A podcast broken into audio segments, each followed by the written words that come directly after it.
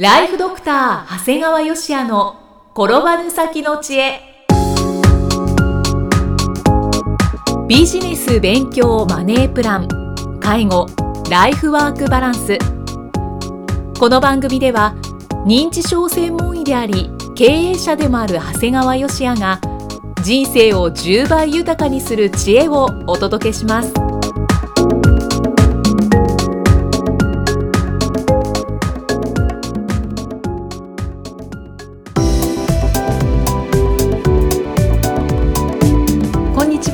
ちは、生きみえですライフドクター長谷川芳也の転ばぬ先の知恵今回も始まりました長谷川先生よろしくお願いしますお願いします今回はどのようなお話でしょうか今回はね認知症の先進地域っていうお話ですね、先進地域うん平成29年2月12日の自主開催による地元土岐市での1200人超えの講演後はい岐阜県土岐市が確実に変わってきてるんですいやーどのように変化してきていますか？やっぱり、ね、1000人超える何か集まりをするとやっぱ変わるんだね。うん。当日は現在外来に通っている患者さんや家族の方もたくさんいらっしゃいました。はい。でやっぱりね外来でも説明してるつもりなんですけど当然時間に制限があるんですが今回の講演ですごく全体像が把握できたようでそれからのなんか外来での皆さんの質問のレベルが上がってるんだよね。じゃあやっぱりより深く認知症を知ることができたっていいううここととですね。なんだよね。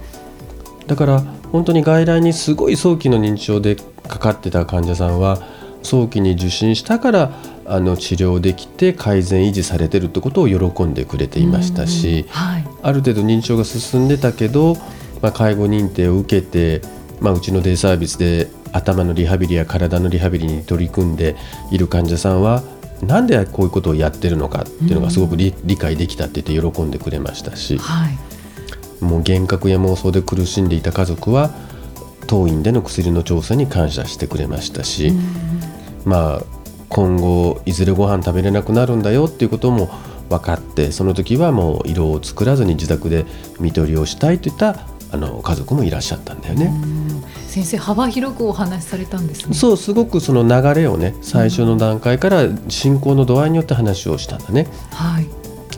だからさらに受診理由を聞くとねはい。ATM でお金が下ろせなくなりましたとかうん。冷蔵庫に賞味期限切れのものがたくさんあったからですとか財布の中は小銭だらけですとか第三者である嫁の立場で見ると進行していますなど、まあ、当然当日の講演で学んだことが受診に生かされてるんですよね。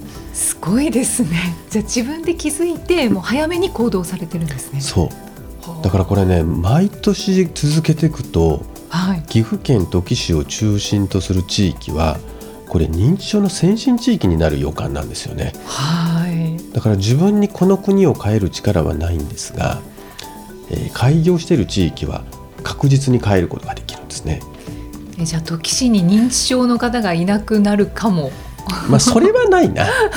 でもちゃんとなんとか対応ができるようになるんじゃないかな。うん本当は対応ができるんだけど適切な対応ができないという不幸がないんうんじゃないかな。はい平成29年2月12日自主開催による地元土岐市1200円超えの講演後土岐市が変わってきたお話の2つ目はい。講演の中ですごくお願いしたことがあるんです。うん主治医を変えなくても良いので認知症だけでも早めに当院にかかってくださいと。うん実はうちはかなり遠方からそれこそ半径100キロぐらいから来るんですがはい。そういう方々は近所のお医者さんは家庭医として残してで当院であのいわゆる専門治療を受けるということがなんか自然とできてるんですよね。うん。だけども逆にうちの地元、はいあの地元の方っていうのはなんとなくそれができない傾向があるんだよね。これなんでですかね？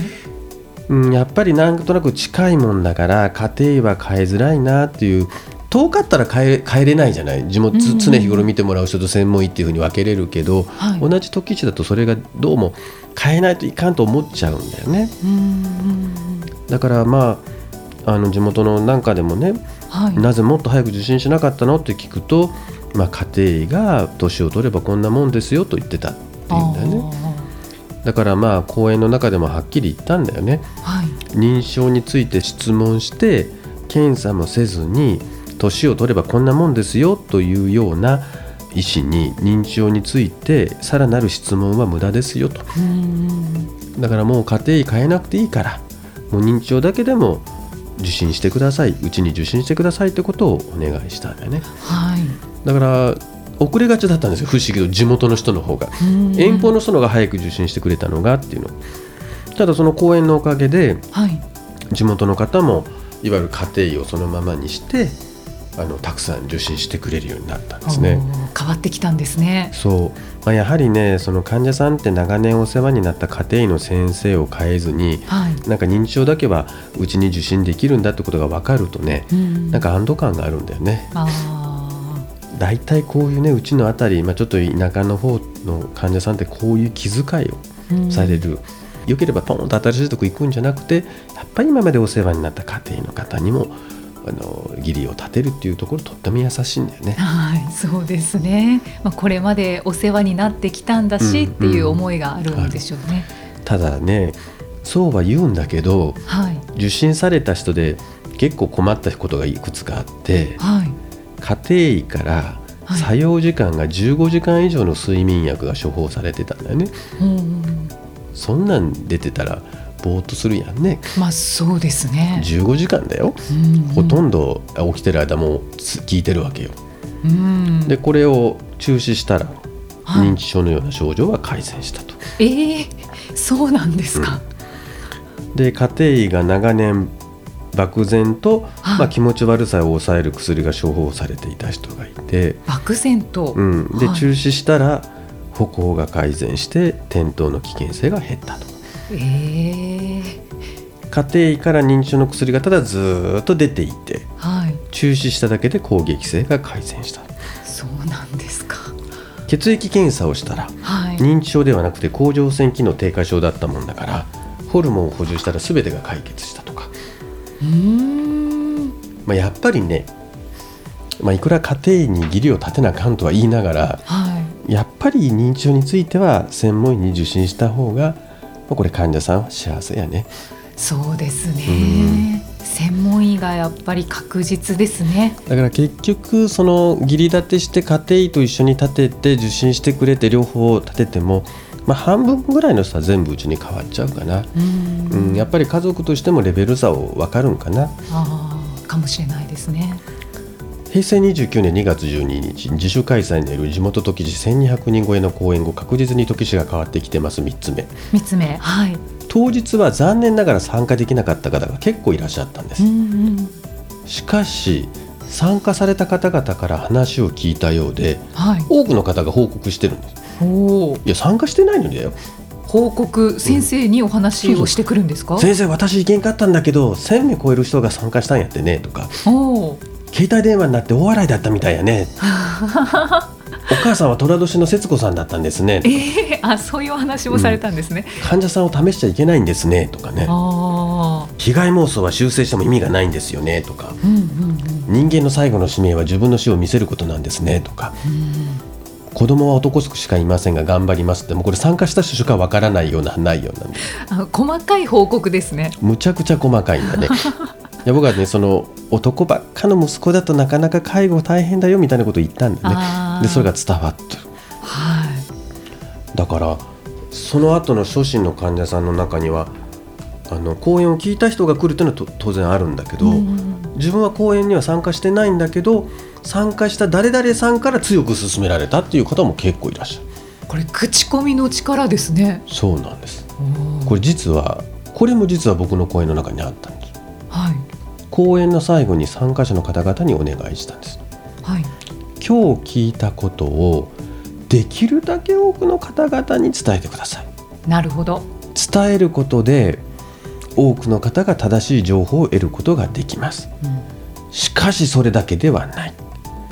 皆さんが伝えることで今日聞いた情報が皆さんの知恵として脳に深く定着をしますだからいろんな人にお話をしてくださいね。うるさがられてもっていうふうにお願いした。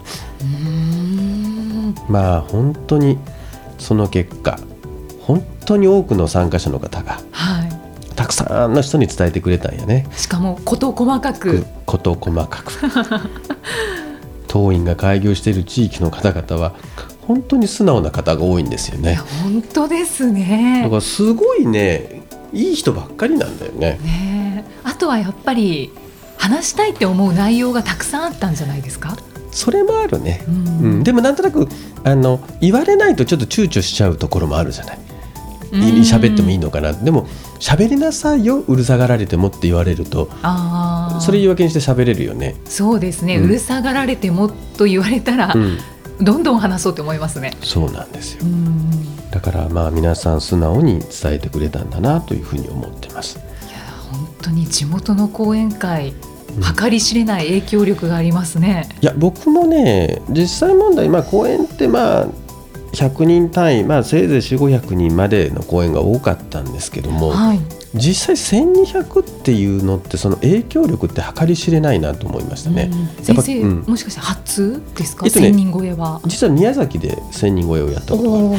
だ宮崎は地元じゃないもんだから、はいどうだったかっていうのは全然わからないんだけど、うん地元でっていうのはもうすごい初めてですので、はまあ、これ毎年続けようと思って。い。ねえ本当に。うん いやだからまあでもそれと同時にまだまだ認知症のことがあの詳しくは知られていないんだなっていうのもなんか感じました。そうですねはい。だからまあその中では岐阜県と岐阜市はすごいレベルが上がってきたなと思いますんで、うんはい、はい。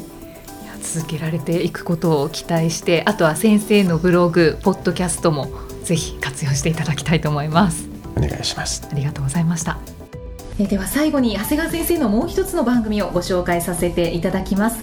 タイトルは診療より簡単ドクターによるドクターのための正しい医療経営の勧めで医療法人ブレイングループが実践し構築した医療経営の方法を余すことなくお伝えしている番組ですさあこちらの番組の内容に関してのご質問とかお問い合わせも結構あるみたいですね。そうですね。あのそんな何百人もの方があのまだ何十人という世界ですので、まあ、気楽にメールとかが来ると個別で全部答えるように形をしてますのではい。あのこれも結構ご好評をいただいております。はい、よりなんか身近にもなりますしコミュニティもなんか強化されていきそうですよね。ぜひお気軽に、えーお問い合わせいただいてご活用いただければと思います。ただいま定期購読受付中です。ご入会された方に毎月20日にダウンロード形式の音声ファイルと配信内容をまとめたテキストをお届けしております。そして CD と冊子にして郵送でもお届けいたします。今なら最初の2ヶ月間は無料でご利用いただけます無料お試し版の音声ファイルテキストもございますのでぜひご利用ください。詳しくは医師・歯科医師向け経営プロデュースのホームページまたは iTunes ストアでも PDF で番組内容をご紹介していますのでご確認ください。長谷川先生今回もありがとうございました。ありがとうございました。